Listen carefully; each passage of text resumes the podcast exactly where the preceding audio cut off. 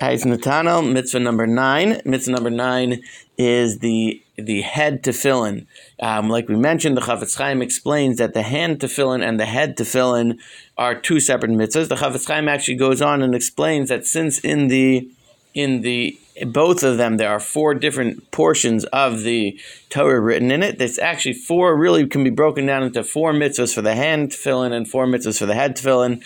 Really meaning the opportunity is tremendous. A lot of positive commandments over here. Mitzvahs, beautiful mitzvahs, asay. Now, when we say the the tefillah, the special tefillah, as before we put on our tefillin, we say neshama shebemochi, the soul that's in my head. The, the head tefillin is aligned um, is aligned on our on uh, on our head where our where our hair by our hairline in the front.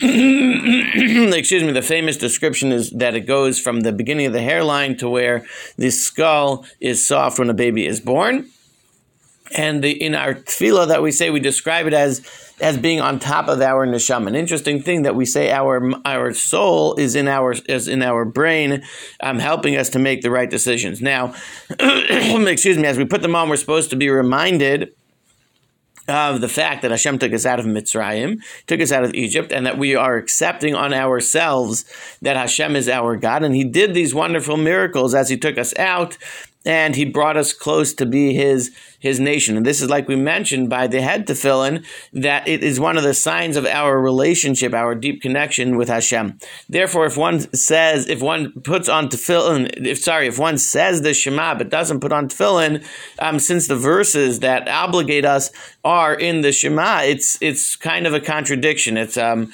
it's a it's a negative thing to say the morning Shema, at the time when we're supposed to be wearing tefillin, but then not doing it actually is contradictory. So we have to be careful to put on our tefillin at that time. Now we go on, and the Chafetz Chaim describes that in its special tefillah that we say about.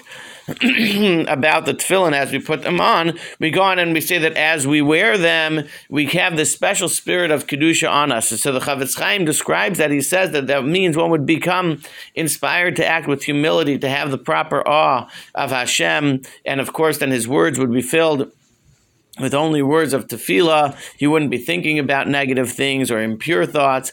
He would be only focused on that which is emes and only speaking about those things. Like we mentioned, this is a man's mitzvah, not a woman's mitzvah, and it is necessary, the Chafetz Chaim reiterates, to make sure that our body is clean, that we're not passing gas or anything like that, that our body is clean while we wear them because they are so holy. Wonderful and special classic mitzvah.